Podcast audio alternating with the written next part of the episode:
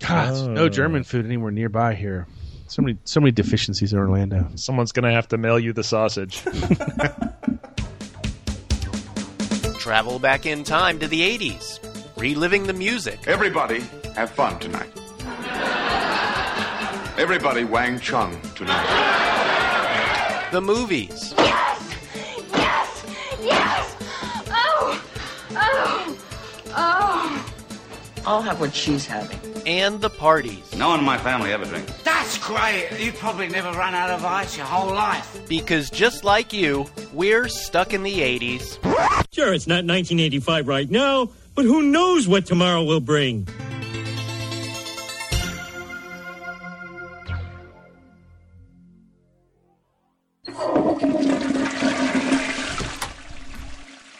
Well, well, if it isn't Stephen Brittany Gene Spears Jr. Oh, hey, Marty. Oh, I've got one for you. Knock, knock. Who's there? Who? Who, who? Brad? We've got an owl out here in the hall. oh, Marty, leave him alone. You'll make him tinkle. oh, come on, Brad. Oh, Steve, let me look at you. Oh, Marty, he's gotten his boobies. What? I better go get my magnifying. Jesus Christ, those are huge. And they are so perky. I can't believe my co-hosts actually felt me up.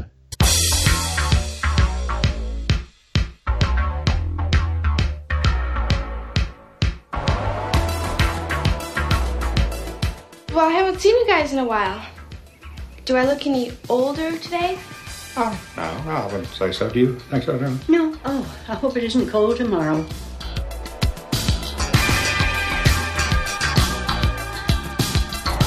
You say it's your birthday. It's my birthday too. Don't do that, okay?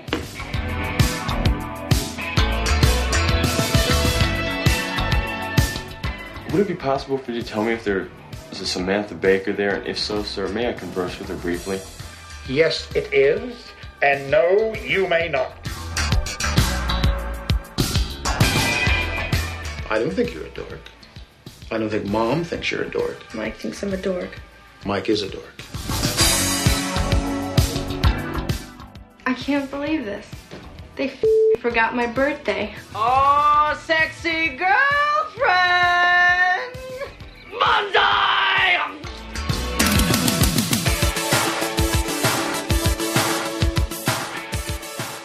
Hey, hey, welcome to Stuck in the 80s. It's your host, Steve Spears, and tonight, after 278 episodes and seven long years, we finally salute 16 Candles. Yes. Hate that rock and roll rubbish. Well, I'm afraid it's here to stay, Howard. With me again, he's an oily bohunk who's been in love with Ginny for six whole months in a row. It's Brad in L.A. Sup, dog? really? You're too West Coast for this show. and we have a special guest tonight. He's the weird Chinaman living in Mike's room. Ladies and gentlemen, say hello to Marty Yu. What's happening, hot stuffs? That was that was for one for each of you. Appreciated. Appreciated. Yes. Uh, so does anyone want to know why the why the deep dark secret as to why we haven't done 16 candles and 278 episodes It does seem like low hanging fruit for a podcast called Because- Stuck in the 80s. It's an incredibly racist movie. is it we're gonna get into we'll that get into it. yeah just because uh because of the uh, italian remarks right Exactly. It's so offensive. The, The, nerd uh, culture is really Nerd culture, misrepresented. right, right. the uh here's the here's the deep here's the here's the backstory basically uh years ago sean daly and i did a show on weird science and it was so poorly received that we sort of decided that it was impossible to tackle comedies on the podcast anymore because we couldn't be funnier than the actual movie. So basically, Daly decided to boycott or blackball any sort of uh, idea of doing any comedies on the show. So we've never covered Fletch, we've never covered Sixteen Candles. So, i is that how it works now that that uh, you're out of Tampa Bay? You just blame Daly? Is that the, the go to? Yeah, blame Daly. Yeah, that's pretty much it. all right, all right. I'm, I'm all for it. Yeah, that's working for me. But I mean, but but I feel bad because this is John Hughes' first movie, A directorial Uh, released- movie. Yeah, right, right. Not not not his first movie, but the first time he directs. Uh, released on May fourth, nineteen eighty four, and um, still still in the pre uh, PG thirteen days, right? Yeah, yeah. Um, so do you, did you see this in the theater? I don't think I probably saw this in the theater. I have to be honest. I um, be- because of the backlash uh, uh, in the Asian American community, uh, I did not see it until I worked in a video store in the when I was in college. So I didn't see it till probably like '88. Wow. Yeah. I know I saw it in the theaters, and I remember not knowing who John Hughes was. That was my first. That's the first time I had ever seen John Hughes. It's probably the first time I ever really. I mean, it probably wasn't the first time I saw Molly Ringwald, but probably the first time I remembered seeing her. Yeah, well, she's in the first season of Facts of not Right. sorry, not Facts of Life. Um, no, yeah, Facts of Yeah, Life. Facts of sorry. Life. Yeah, yeah, but but do you really remember her? Yeah, she's just a bit player. But uh, apparently, uh, she had a very um, a very good headshot that inspired John Hughes. Right. He, I, I think that the, the urban legend is that he had a headshot of her, that he pinned it on his bulletin board above his typewriter, and she was kind of the inspiration as he wrote a couple of his first screenplays. Right. Uh, Yeah. that's the that's the well, the this legend. one, this Yeah. one at least, yeah. Yeah, legend. Yeah, I, I think I think, and that, and that brings up another point. You know, some of these answers we'll never get because John Hughes passed away, and I think maybe part of me never wanted to do this show because, you know, I still get kind of verklempt thinking about you know John Hughes being good- not with us anymore. And, and it is such a great premise. It's like because uh, back in those days, I don't know if it's the same now, but 16 was such a, a momentous year. It's when you know it's Sweet 16, you get your license, and then the idea of just getting forgotten is you know that's every teenager's nightmare. Well, I don't know that it ever occurred to anybody before this. Like, forget your birth. Your parents forgot your birthday. How's that possible? But when you think about it, when I was watch, I watched the movie just before the podcast tonight, and I'm thinking I could see it suddenly. You know, 30 years later, is plausible to me that of course the family forgot her birthday. It's- Her sister was getting married.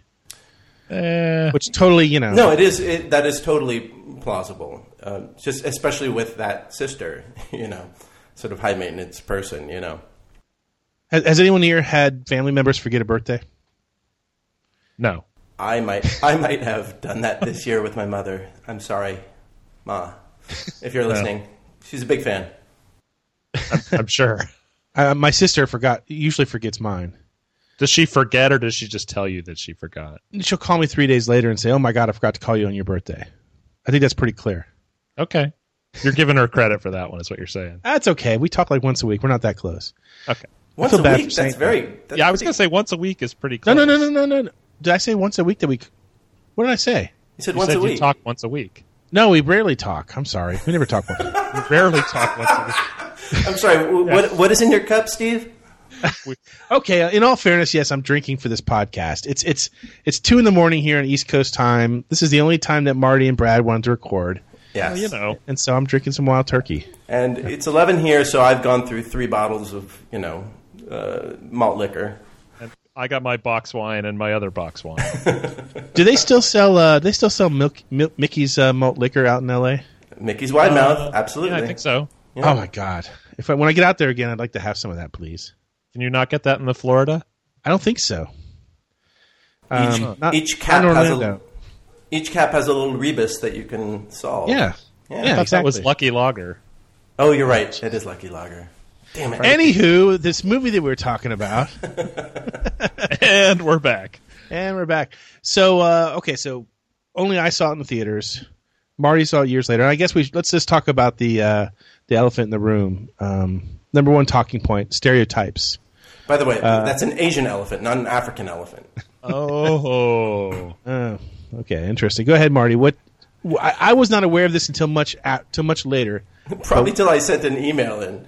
But uh, there, it, no Asian American male went through the 80s without being called Long Duck Dong and without being, without hearing the refrain, No More Yankee My Wanky, on a daily basis. Oh, no more Yankee, my wanky. The donga need food. Hell, he's, he's three sheets to the wind. He's drunk as a skunk. Oh, why don't you shut up, Fred? Shut up. Wow. Yep. Uh, So this is something you experienced then too. Absolutely, absolutely. In high school, How how did you respond? Uh, well, yeah. If you hadn't seen the movie, how did? I mean, I guess you're aware of it. I was aware of it, but so it was easy for me not to respond.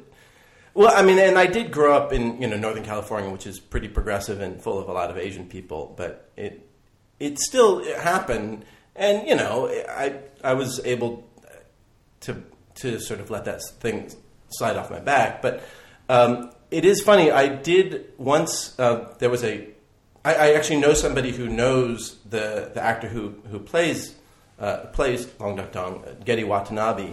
And apparently, you know, after that movie, he would get accosted on the street from by Asian Americans who would just like rail into him, and he had to change his phone number every couple of years because people would call him and just yell at him for you know hours on end, and so he de- definitely suffered for taking that part. But his career his career kind of took off after that. Well, I mean, he's a, also a really good actor, and, and Right. you know, and he he think, he s- claims like ignorance, like he grew up in Utah, and he wasn't really part of an Asian American community growing up, and so when he took that role, he didn't really think about uh, race being an, an issue. Uh, that, that stereotype. that stereotype, yeah. being offensive. Uh, that, that's so he claims, and and uh, you know, and truth be told, he's a very nice guy from all accounts, and, and he's a very good actor. I, I, I just kind of wonder. I'm not trying to play devil's advocate here, but I guess I am. I mean, is it possible for an Asian actor to to play a comedy role where you know everyone's being made fun of in this movie? Geeks are being made fun of, jocks are being made fun of. I- Is there ever a situation where it's okay for an Asian to to play up the Asian stereotype? Well, the difference here is that up until that point, there were no, there were very few Asian roles, Asian male roles that were in media uh, up until that point. And so, you know, you've got Mickey Rooney in, in Breakfast at Tiffany's, you know, uh, which, which is.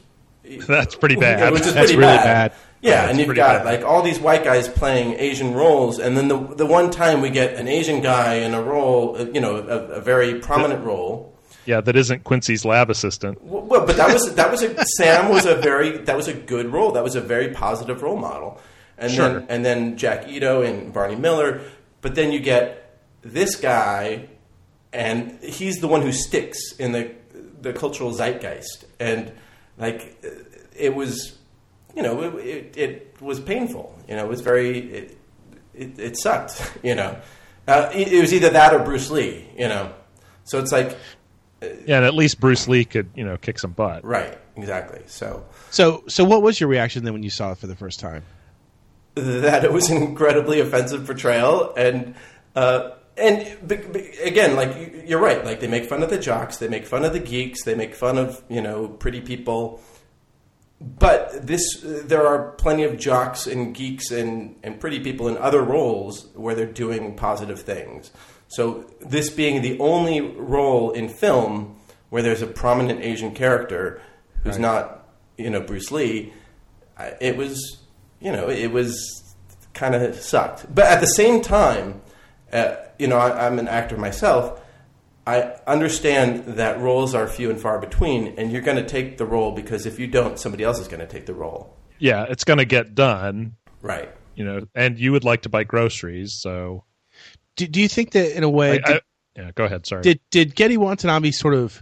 I mean, from the roles that he took on after this movie, Volunteers um, came after uh, Gung Gung Ho. Ho. Do you think he absolved himself with those future roles? Do you think he was more careful going into the future because of the reaction to Sixteen Candles? Uh, did you see House Party 2?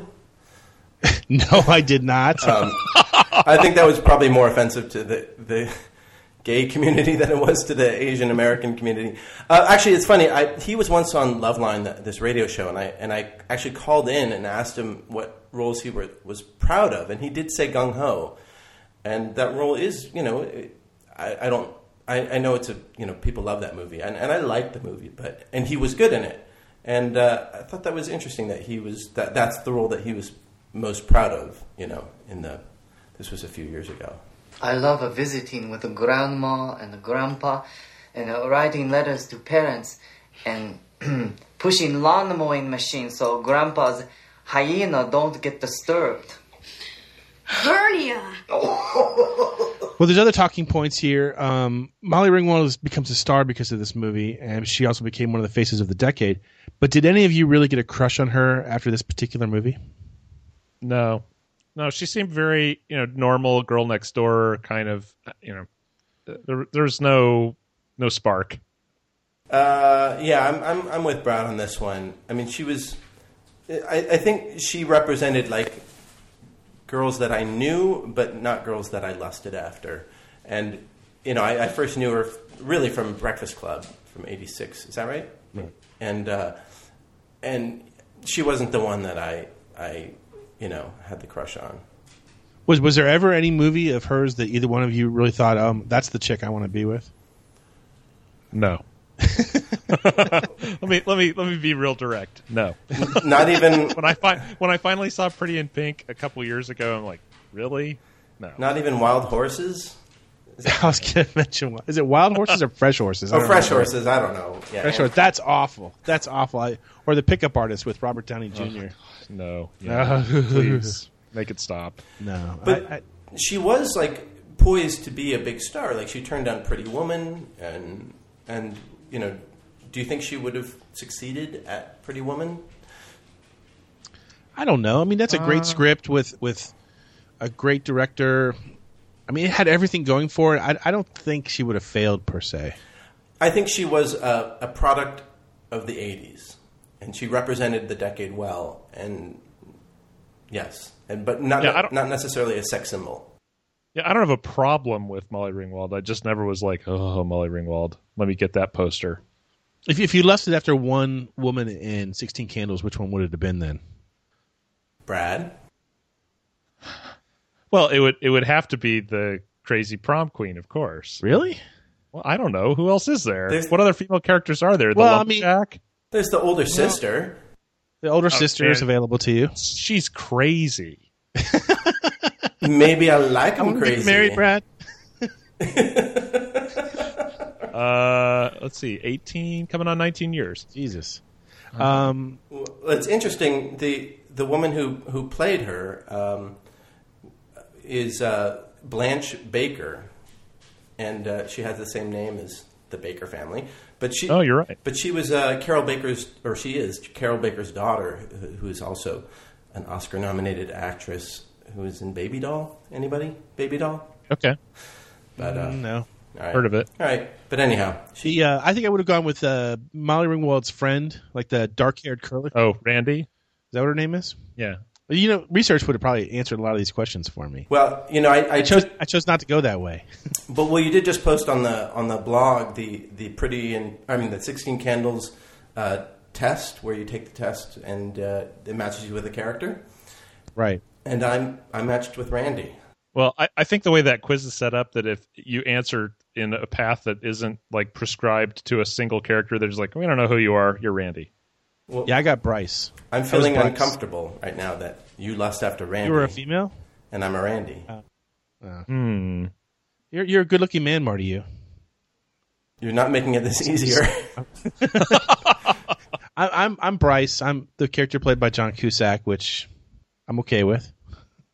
Uh, Brad, did you take the test? I did not take the quiz. Unfortunately, uh, I have been quite busy at work, and my uh, idle surfing time has been limited. Actually, you could see me in this movie if you when they're panning down all the geeks at the dance. I, I, I was watching this really carefully earlier, looking for like my doppelganger there, and halfway down the way, you see a guy who uh, is wearing like a a concert jersey, you know, like uh, with the long baseball sleeves. Mhm. He's got his hair parted in the middle, with big thick glasses on, and he's playing like a Mattel football game. Swear to God, sitting in- You didn't have the ColecoVision one? My God, if I could show you a, a, hi- a yearbook photo of me like in eighth grade, you would just be dumbfounded that that had to be me. That somehow I was CGI'd into this movie. So how, how did um, John Hughes get that job? Like, was, was did he intend to be a you know, he was he had been screenwriting for a while. Done some writing, yeah. and you know he did he worked with uh, uh, uh, National Lampoon, and then he does this teen thing. Well, he had Nat and Hayes in between. Remember, never forget Nat and Hayes. I forgot. Am I the only one who knows that movie? I think you Uh, are. I am unfamiliar. It's uh, Tommy Lee Jones is in it, and uh, who who else? Uh, Mike, not Michael McKean. the Michael who played- O'Keefe? Michael O'Keefe uh, are both in it. They're pirates. It's like Pirates of the Caribbean before Pirates of the Caribbean. It's a fantastic movie, and I think I don't think he he obviously didn't direct it, but he wrote it, and it, it bears no resemblance whatsoever to any John Hughes movie except for that it's excellent. If it's available, rent it. I know. I know. I've Our, read our somewhere- three part retrospective Yeah. will be coming up next this month. Is, this this podcast will last forty five hours. The um, I remember reading somewhere though that he had already written Breakfast Club and he wanted to do that one first, but the studio said no way. We don't know who you are. You know, give us Show a me hit. something. Yeah, show me something. So he was forced to do Sixteen Candles first, and then and then Breakfast Club immediately afterwards. Well, and I think it shows that it's a freshman effort in some ways. Like some of the like there you just watched it. I just watched it last night, went through it, and there's a lot of reliance on just kind of dippy sound effects cues. Well, every character Like, it's- has their own sound effect. You know, Yeah, and it, the movie starts with the submarine like danger noises. You're like, "What? What? What what are we doing here?" Well- it's a little it's a little it's a little shticky. Well, he did. You know, John Hughes came from. You know, he wrote on Delta House, and he wrote uh, a couple National Lampoon movies. So he came from a, like a, a very broad sketch comedy background, kind of, and then Yeah. he goes in. and, and that carries over. yeah, Right. There's no nuance here. I mean, this is a straight on. I, I Yeah, think like, as it goes oh, on, we're gonna, we're going to show you the breasts. Let me throw in the boing noise. and, there's, and, Mm-hmm. and- and something else I noticed too. There's profanity in this movie, which in a normal John Hughes movie, there's not. He, d- he rarely ever drops the f bomb, Even but we hear it a in Breakfast couple Club? times here. Uh, maybe like in a couple of the big scenes, but for the most part, he preferred not to. Interesting. I'm sorry, but Jake Ryan, he's a senior and he's taken. I mean, really taken. No, it's supposed to be my ideal. His ideal, for sure, but forget it. God, I hope whoever got the note doesn't know it was me who wrote it. I'd shit twice and die. I want to spend some time to talk about Jake Ryan because uh, you know I've made my bread and butter over the years talk comparing uh, Jake Ryan with Lloyd Dobler as far as being the two most perfect boyfriends of the '80s, and I think a lot of us here agree that Jake Ryan wasn't so perfect after all. Yeah, that's not a contest. That's not a fair fight. Yeah, Jake Ryan was kind of a dullard. Like he just sort of mopes the entire movie in his little, you know, argyle sweater. Well, and uh, you know, is he really interested in Samantha before he finds the note? Good point. Yeah, And he talk dumps, about the and he sure dumps his thing. girlfriend. he dumps his girlfriend for her. You know what I mean? He, he doesn't even dump her. He just closes the door on her hair, and then he trades her for a pair of used underwear. I mean, that's creepy. And, and he doesn't tell his girlfriend that like he's moved on. yeah, He kind of he kind of gives her the guilt trip at the end of the movie because he finds her with uh, Farmer Ted. And I'm like, dude, your only reason you're there is because you're scamming after the bridesmaid. and you're looking for the Rolls Royce. Right. I guess he could report it stolen. So, but but I think what every what every female, um, all seven listeners, um, are attached to is they love that ending. Yeah, we're down to four after that diatribe. Yeah, I'm sorry about that, but it had to be said. They Yeah, it's a love little the rapey. ending. It's a They little love- rapey when he hands off his girlfriend to No. his drunk girlfriend to some stranger. No, no, no. He does say she's passed out in my bedroom. I could violate her if I want. So he's a he's a good guy. Twenty different ways. Violate her twenty different ways. He says. Yeah. So so and he I'm is the bad guy. I'm the bad guy for saying there's no rape in St. Elmo's Fire. Jake Ryan is the perfect boyfriend because he doesn't rape her. That's why. He just makes her available to others. Right. Oh, so, He says- so I'm sorry. I take it back. It's not rimpy, rapey. It's pimpy. He says, "All right, you know, Anthony Michael Hall, you can rape her." No, he doesn't say that. Not in so many words. Well, no, he says that he has to get her home in one piece. Uh, but no, uh, Jake Ryan, I think he's a good actor. I like the guy, and he's a handsome fellow, but he just w- was not that interesting a, a character. Well, and I wonder if some of the kind of mystique around the Jake Ryan character is because the Michael Schreier has That's how it's kind of pronounced. disappeared off the face of the earth, right? Well, he makes furniture. Yeah, but you know, everyone's like, "Oh, we're looking for, we're trying to get an interview with him, but no one can track him down, and his family won't help us." So I wonder if that doesn't contribute somewhat to the mystique. He's not Well, like I think he's still. Go ahead. Uh, He's not like J.D. Salinger, where where like he, he people know where he is. He just doesn't give interviews. Right, and I gotta admit, I would love to talk to him. I mean, but if he doesn't want to talk about it, then he doesn't want to talk about it. Well, you probably want to talk to him about Vision Quest as much as you want to talk to him about this. He is right. Well, that's not going to make him that much more open. He's great in Vision Quest. He's like the He's so much better in Vision he's Quest. awesome. That's a great movie. the other the other fun Jake Ryan fact is, uh, and I, I just saw this the other day. The other actor considered for the part who tested for it that uh, Molly Ringwald really liked was Viggo Mortensen. Yeah, I didn't know that. Yeah, Yeah. So in the in the audition, like they they did a, a like you know screen tests with both of them. Uh, Vigo kissed her, and Michael did not. And uh, she says that that she So got there you go. He's the perfect boyfriend. He's chased. Not rapey at all. he was more interested in Farmer Ted. Neither rapey nor pimpy. I just kept thinking that when they kiss over the, the flaming birthday cake, that they're gonna light some like their chins on fire. Oh, their chins are on fire, all right. brother. It's a it's that's a cardboard cake. I don't know if you knew that. What? It's cardboard. It's made of Hollywood cardboard. lies. Hollywood lies. Um, Farmer Ted. They sit on a table of lies. Farmer Ted, um, played by uh, Michael Anthony Hall or Anthony Michael Hall or Hall Anthony Michael. Tony Mike Um, Hall. That's what we call him in Hollywood. do you- uh, Tony do you- Mike. Do you really? yeah, every day when I see him down at the commissary. The L.A. Because he's, commissary. he's the one serv- he's the one serving you coffee. oh no, no. No, Oh, he's clearing the tables. Come Oh, on, man. bite your tongues. So, Well, The, uh, I love this character. I do. He's billed only as the nerd. I'm not so sure where the Farmer Ted came in. He calls himself that. I know, but I Do don't they know ever why. explain What's the it? genesis? No, Not really.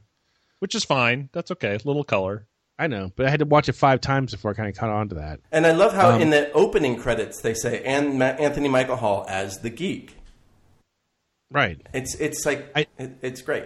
I remember reading somewhere that um, for the auditions for this, um, everybody came in and tried to play up the geek character, and and it, and he came in and basically just said he just was himself, and that's what Hughes was drawn to. And I also know that among the other people who applied for it or auditioned for it, I keep wanting to say applied. I don't know why. Auditioned Jim Send in the Car- resume. Jim Carrey. Really? Huh.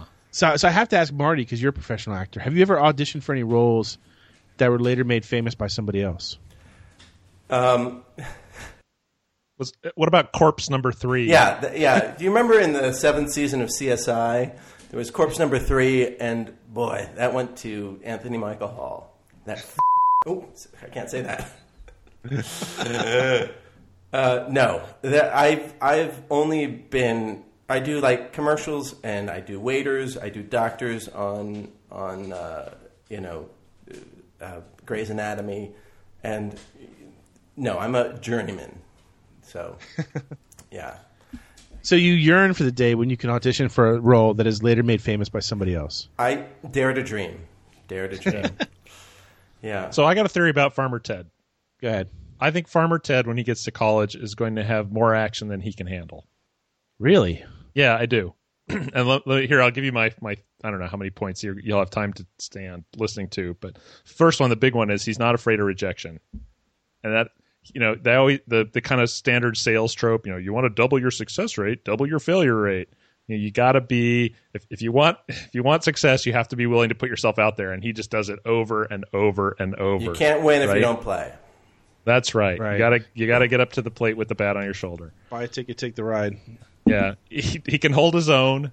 You know, he's in the conversation with the senior. He's not flustered by it. He's in a conversation where people are trying to get rid of him, and he's you know like, "Can I tell you something?" He's not if you're going to insult me. You know, he's he's rolling with it. He knows the situation, but he's he's ready with it. He's confident. He's confident, exactly. And here's the here's the key. And I didn't pick this up until I was older. He knows how to entertain.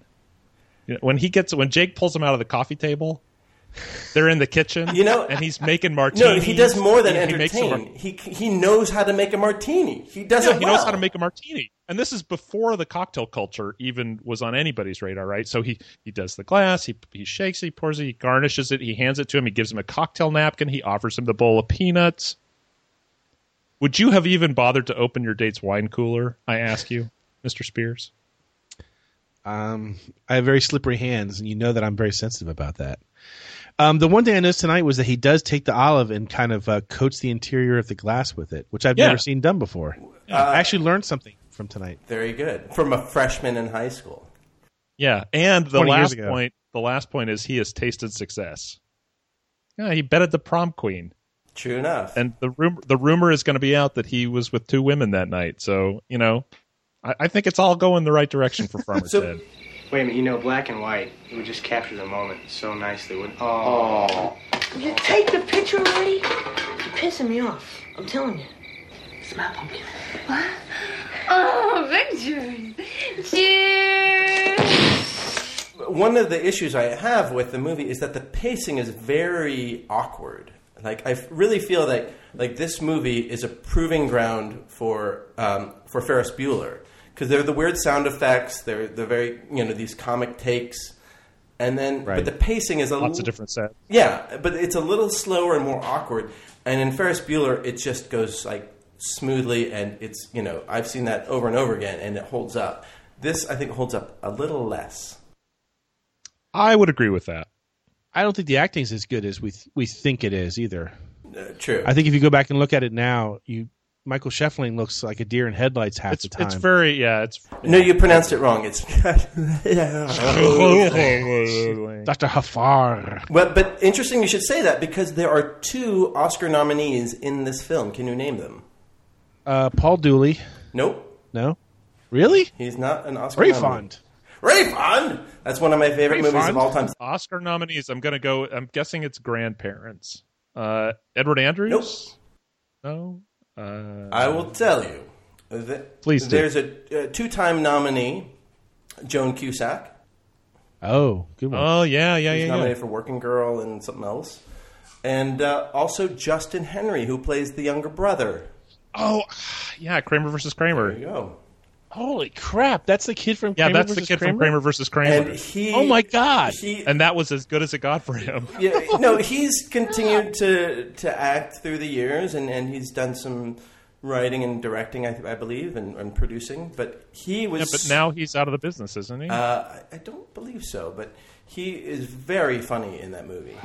I don't suppose it makes any difference to you, but there's a very weird Chinese guy up in Mike's room. Jenny dumped Rudy, and he's her new fiance. Mike, stop it. Um, uh, compared to what he is in Kramer versus Kramer, wh- where you're just so, uh, you know, it's such a soulful, sad creature, and here he's just like an asshole. Uh, yeah. well, your basic younger brother trope. Yeah, I mean, he plays his. but that's role well. why he gets second billing because he was an Oscar nominee. I wondered why. I, I, I saw the name. and I'm like, I don't get that. Yeah, and in, in fact, he last played uh, Doctor Lewis in Brothers and Sisters in 2010.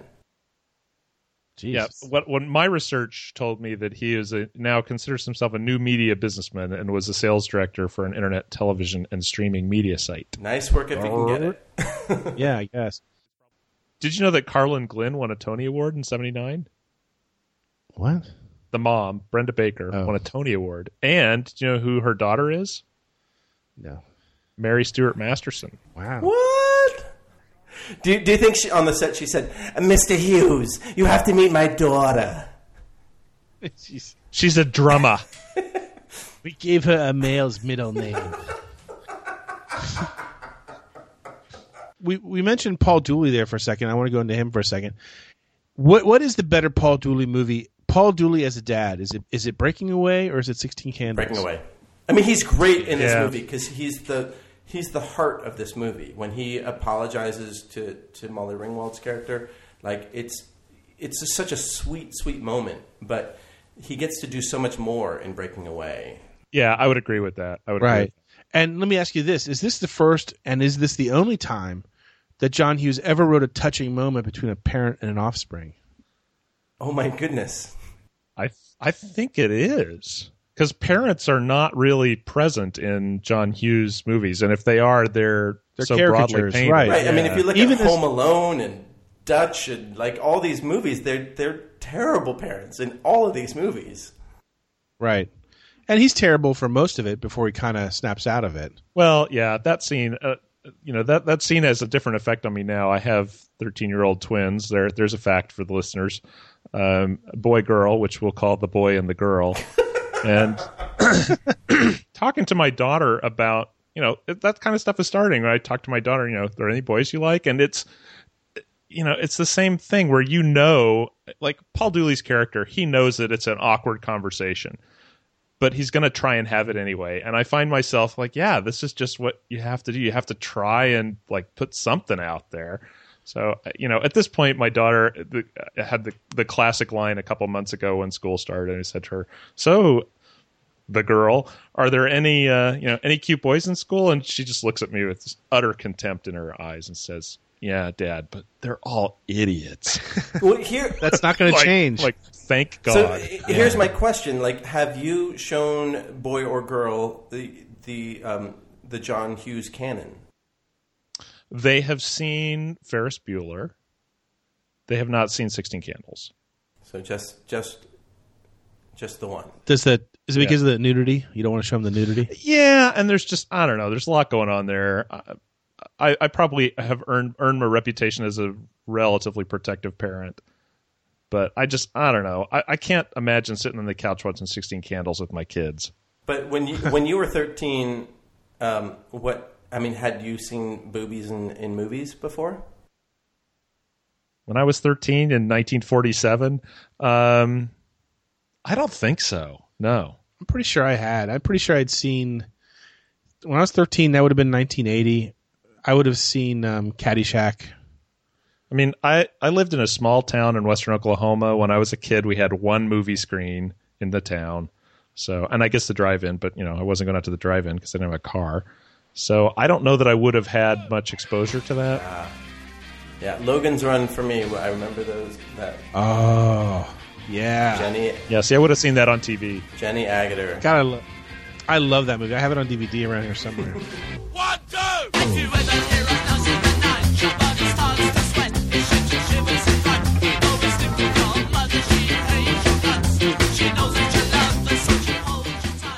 hey, no, uh, no uh, conversation with John Hughes movie is complete without talking about the music and the soundtrack. And so it goes without saying that the 16 Candles is a little unique in the sense that there was a soundtrack, a mini album that was released, but it only had five songs on it. The film actually contains 30 songs. It's full of music, and the, the soundtrack does not that they released does not do the film justice at all. No, it really doesn't. You could kind of release two CDs now and still not cover all the music. Does anybody have like a favorite uh, deep movie cut?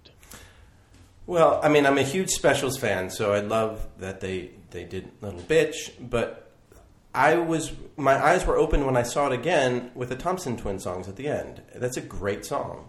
I was I was like, what is that song? And then I was I, I was surprised that it was Thompson Twins. It's a great song. I could deceive you. If you were here, you would believe. Or would you suspect my emotion wandering? You shouldn't be surprised. The Thompson Twins are great. Yeah. Are there bad Thompson Twin songs? I've kind They're of really. decided I don't think there is. that there aren't. All right. But that is a great song. I love that song. You're and and it is it, it's kind of of the movie. You know, you hear that Yeah. song, you think of the movie. Um, Lighting yourself on fire, kissing over a kid. cardboard cake, Burning your cardboard chin. cake. Um, I love the. Uh, I mean, the main title song. Um, uh, bit of trivia there. That's actually performed by Kaja Gugu, and the name of the song is. It's Kaja Gugu. And it's it's it's an instrumental where towards the end they they kind of spell out the name of the song, but that's about it. Well, I think I know why you guys haven't done this this uh, this movie before on the on the podcast is because of the school dance song.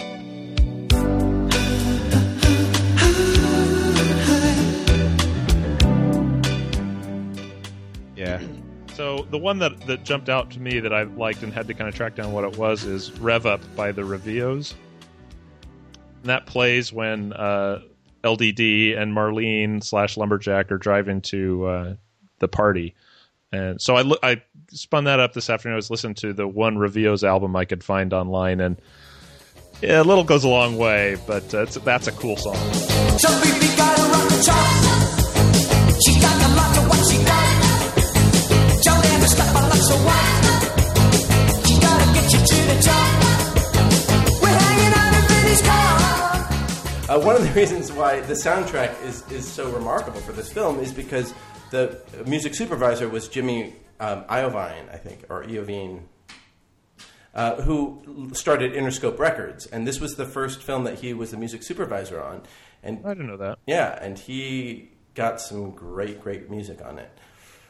Yeah. Well, and it's it's kind of front and center. You know, a lot of times in a, a movie, and if it's in a scene, it's kind of buried under the dialogue. You don't hear it, but it's used to good effect in this. I, I almost think it's almost used as a punchline half the time. Um, well, it is the music cues for you know Peter for- Gunn, and you know, yeah, yeah, Well, even even um, turning Japanese by the vapors. How Yeah. is dare a you. punchline? No, that was when I didn't say that was my favorite song. That was another Um, movie let me that, go- that was uh, taunted me in my in my adolescence. So here's my theory about the ending of a of a John Hughes movie. Um, to me, the genius of any John Hughes flick is the ending. The movies always seem to go a little haywire towards the end, like at Sixteen Candles. Some, I mean, something something something im, uh, improbable always happens that just kind of throws off the reality of things. Um, Sixteen Candles, Ted gets the prom queen, and Ferris Bueller, uh, Cameron wrecks the car. In Breakfast Club, they start fighting amongst each other. Um, but he always manages to wrap them up with some sort of amazing bow. Um, 16 candles. Obviously, you have the, the, the birthday cake scene. Ferris, you know, he get- uh, Rooney gets his comeuppance. Breakfast Club. You have the reading of the letter and the final stadium shot. Um, is this the best ending of any John Hughes movie, or is the Breakfast Club? I think I prefer the Breakfast. I think the Breakfast Club uh, hit me more as a teenager. You know, like that that was more realistic. Is that y- you Yeah. Know, um, like you go your separate ways, and we'll see what happens when we cross each other in the hallways later. Well, and it, it kind of touches on everybody too. And in Sixteen Candles, it's I, I mean I guess you know yeah it's the main storyline is about Samantha, but and you get she gets a nice ending, but what happens to everybody else? Hmm. Yeah. Yeah, we don't really know. It, it it's a, it's like a good. This is was his shot as a, di- as a director, so he made a very you know contained movie that tied up nicely and you know didn't have a the same complexity that were that was in his later movies. Right, right. And I always maintain that one of the reasons we've never done this as a podcast is because there are too many favorite lines in 16 Candles. In fact, you could probably do a top 10 list of every character and their favorite lines. But if you each could pick one favorite line from 16 Candles that you're going to wed yourself to, what would it be? Hmm. I think I'm going to go with one of uh, the little brother's best lines as he's sitting in the kitchen. This is the single worst day of my entire life. The hell are you bitching about? I'm gonna sleep under some Chinaman named after a duck stork. Where am I sleeping? Sofa City, sweetheart. I actually say that anytime anyone's sleeping on my couch. No one ever gets it, but I say it every time. That's a good one. That's a good one. I'm going to go with one from uh, Farmer Ted when um, he's trying to calm down Bryce and his brother. Ted, won't we get pounded if we go to a senior party? Reese, we got seventy dollars. We got a pair of girls' underpants. We're safe as kittens, okay? This is a great social opportunity for us. Come on. That's a good one. I, That's quality. I, I'm gonna go with Brad and say that like Mike Baker, the the, the brother, younger brother, is my favorite character in in the movie because he's so unrepentant about being a douchebag, uh, and and and also knowing him, you know, being going from Kramer versus Kramer to this, like he deserved that Oscar nomination, and we should see him more. I don't know if you know if I can pronounce it today after all this wild turkey, but you want to know what my favorite two word line is? Seggies.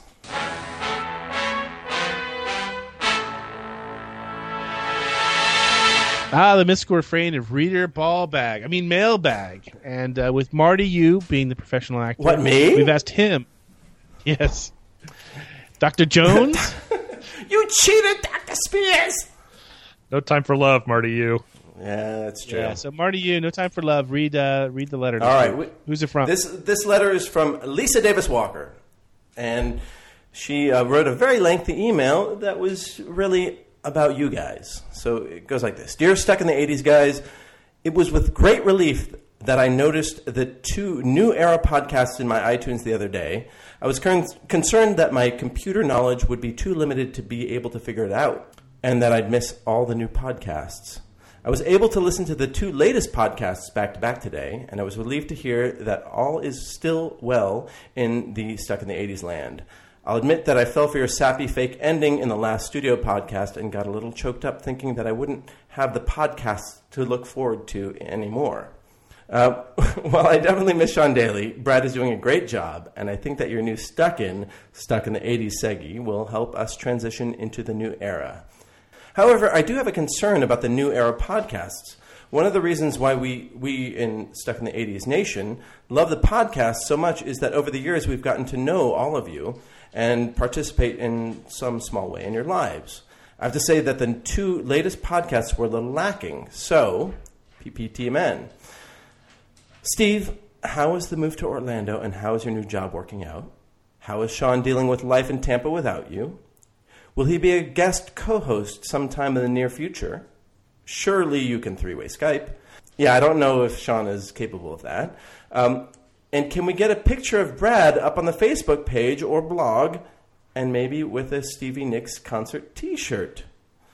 Thank you for sticking with the podcast. I love being stuck in the 80s. Thank you, Lisa Davis Walker. That's nice. That's a great it's letter. a fantastic letter. and it was a hybrid segment too, because it's a letter that bridges into another segment.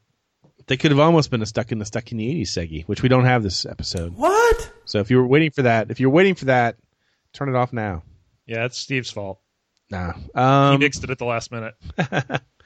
So, how was the move to Orlando? Uh, I, I guess I've been here two and a half months now, and all I know is that there are no fast food restaurants between me and my job, which is a good and bad thing. Good thing. And that and that there are three liquor stores on my way to my job, which is a good and bad thing. Good thing.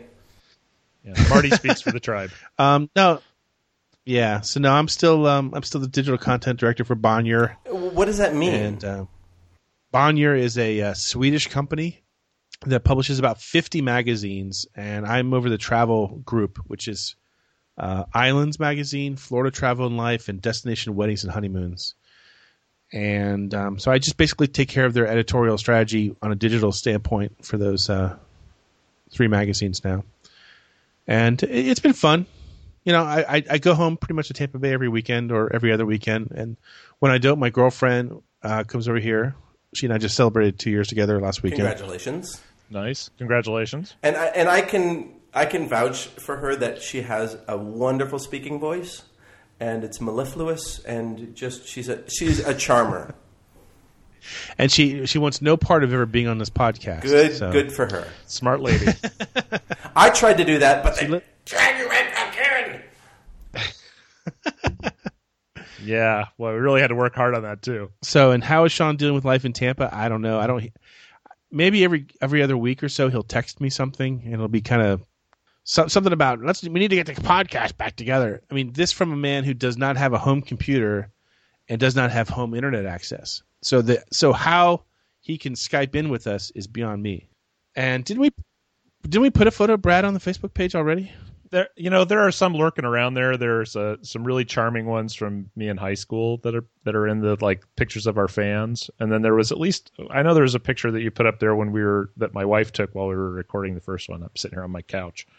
It's very exciting. Well, here's here's my question, and I'm sure that all of the stuck in the '80s nation eh, is on pins and needles, wanting to know the answer. Have you been to the Wizarding World of Harry Potter? I have, yeah, And in New York City. I loved it. Brad got me in there. wait, eh, Um, oh, I think he's talking about the, I think he's talking about the Universal theme park. Oh, you're not talking about the exhibit in Times Square. Okay. Um, yeah, I have been there. Um, I went there last last winter before I moved here. I and know- how is the butter beer? It's it tastes like um cream soda. Yeah. Right, doesn't it? I mean, it's pretty nasty. I mean, I don't know. It sounds awful. It's it's hor- it's it's beautiful. The Wizarding Wor- World of Harry Potter is. I mean, it's just dead on what Hogwarts would look like if you were there. They even have a restaurant you go to for bre- uh, it serves all English food. So if you go there for breakfast, it's like you know blood pudding and uh, blood sausage and you know everything else. Be- you know beans and toast, the whole nine yards. It's pretty authentic. Sliced tomatoes. Uh maybe. Do I don't they remember. have spotted dick? Uh, I don't remember there being any dick there that day. um, yeah, I live about 30 minutes from Disney. I'm a little north of Disney, so I don't have to face the traffic around that place too often, but it's a nightmare whenever I drive by it, I bet. which is often. And I have annual passes, so I go there all the time. And um, uh, once you're there, it's fine, but getting there is a nightmare. Fair enough. So there you go. A- As for a picture of me in a Stevie Nicks concert T-shirt, not happening without Photoshop. Yeah. And since I'm the one who usually does the crummy photoshops for the page, then it probably won't happen. Probably not. Brad, I will lend you my shirt. Do you have one, Marty?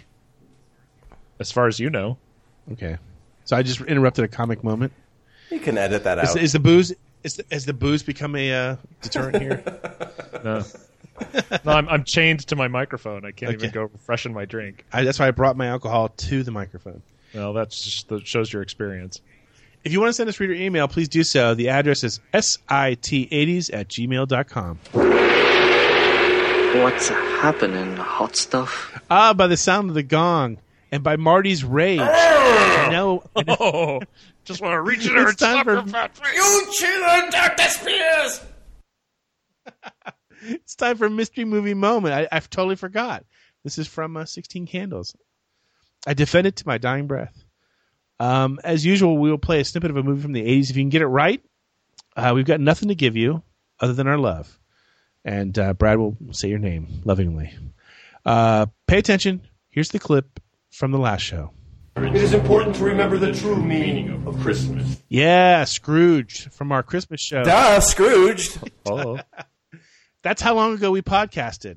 Yeah, it's been a long time. We got to pick up the pace. All right, we're gonna do our uh, we're gonna do our Thanksgiving show next week, so it'll be fine. Yeah. So winners include Alex Peter, Rob Knott, Tim in Harrisburg, presumably that's PA. Duh. Kevin Wench, Scott in New Hampshire, Pinhead, and Chris M from just south of Shermer, Illinois. Pay attention. Here's this week's mystery clip. And work! And work! Oh! Oh, what a will! Stop! I admit it, it works! If you know it, email us at sit80s at gmail.com and tune in next week to find out if Marty U calls you a wiener.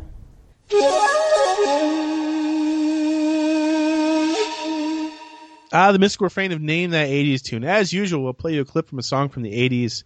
I can't guarantee you that it's not a clip we didn't play before because after 278 episodes, I'm running out of songs, okay? The record keeping is not what it could be. There's no spreadsheet. I mean, I only just now downloaded Office the other day, so I mean, I'm still trying to learn to use I it. blame Daly. Uh, That's this year. That's this week's T-shirt. It was either that or it's not rapey, it's pimpy, and I think I blame Daily is probably better slogan wise. I tell you, if all Daly did was keep track of the Segi winners, that would have been a huge improvement over his work production. Anyway, pay attention. Here's the last show's mystery tune. That's Rush Hour by Jane Weedland.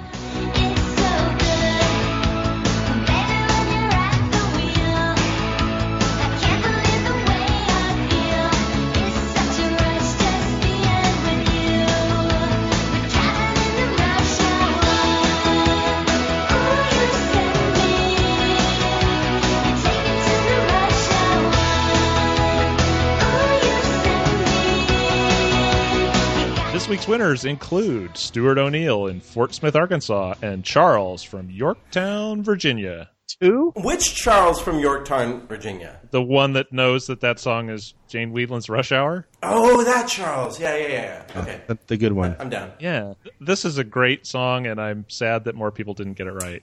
Uh, I did go see the Go Go's in th- this uh, summer and or, or th- this this fall, and they are still fantastic. If you ever get a chance to see them, see them. Yeah, that was a great concert. Uh, Although I have to say that seeing that set made me realize why Jane Whelan did so much solo stuff and she's a talent. duets and things because she's bored to death up there playing rhythm guitars with the Go Go's. Well, I think she had a huge hand in writing a lot of that stuff. Well, that's true, but her part in playing the songs is just you know she's playing the chords. So- she didn't get any solos. For anybody who happens to listen to the show and remembers me from it, I did actually ask out the woman who was behind me, and she did think I was gay, and then we did go out for a few months, but we no longer are going out. Is that true? You, Uh, the, yes. the woman who thought you were gay, you actually went out with for a couple months. Uh, yeah, so we, we just uh, we just ended things this past weekend. I feel bad now. I feel like I'm prolonging your agony. No, it's okay. So how did you get her number? So she thought you were gay, but you still somehow got her number that night. Yes. You know, when you when you when you pretend you're gay, you can get any information from any woman. I did not know that. No, it's true. No, That's a pro tip for our listeners out there. For the sexually 'Cause- ambiguous uh, crowd that follows Stuck in the 80s, there you go. right. I seemed harmless, but uh, turns out I was a sexual predator. Turned out you were very harmful. I believe you're actually a registered sexual predator, so that's even worse. Is that why we have to do this via Skype? yeah. When does the warden, uh, when's lights out, Marty? Because we have to wrap this up. No last names. Oi, Marty, you damn it! All prison's humor aside, pay attention. Here's this week's mystery tune. Again, if you know it, email us at the very unfriendly email address of SIT80s. Think about it, it makes sense. At gmail.com. And tune in next week to find out if you're a wiener. Hey, Steve. Yeah. Why don't you just pick a new email address that you don't have to make excuses for? I did, and I screwed it up today. Thank you for reminding me. Prisoner one five six four nine two three. We'll be right back after this commercial break. Today we celebrate the first glorious anniversary of the information purification directives. We have created, for the first time in all history, a garden of pure ideology, where each worker may bloom, secure from the pests, obeying contradictory rules. Unification of the laws is more powerful a weapon than any fleet or army on earth. We are one people, with one will, one resolve, one cause. Our enemies shall talk themselves to death, and we will bury them with their own confusion. We shall prevail. On January 24th, Apple Computer will introduce Macintosh. And you'll see why 1984 won't be like 1984.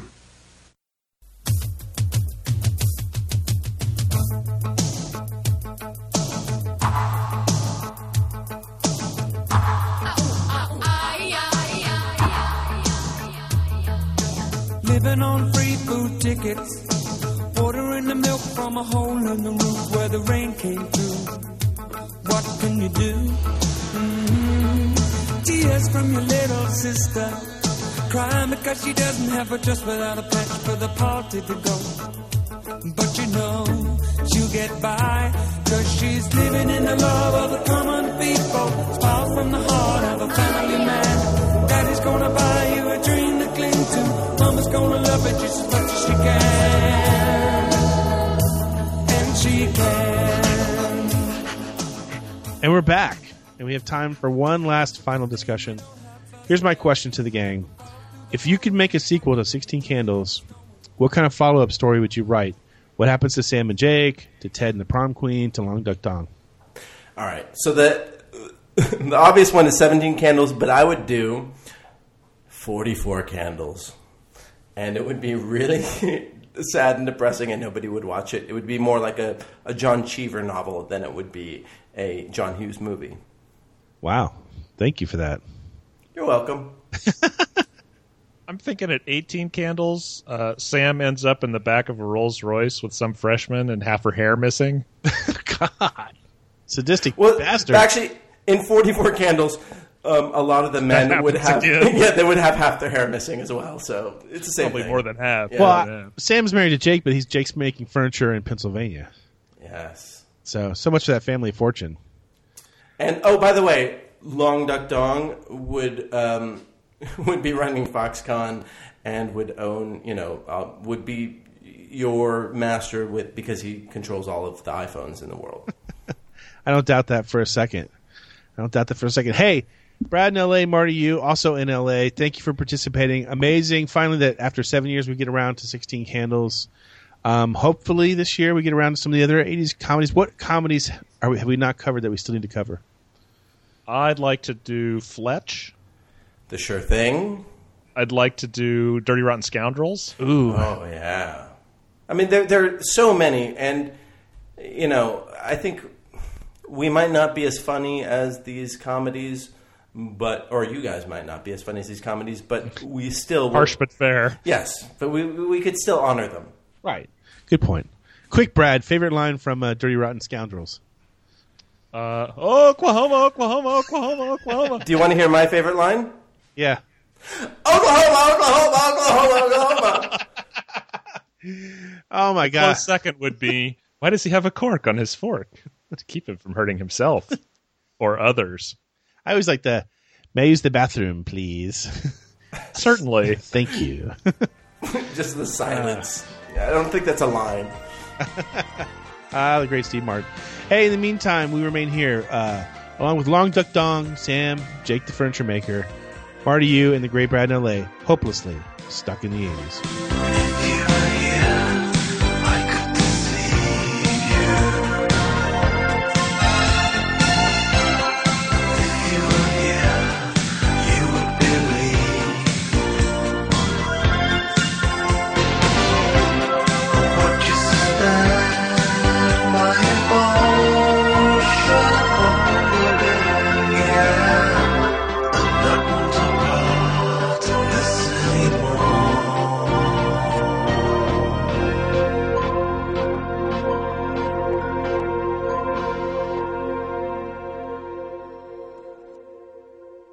You know, when you when you when you pretend you're gay, you can get any information from any woman.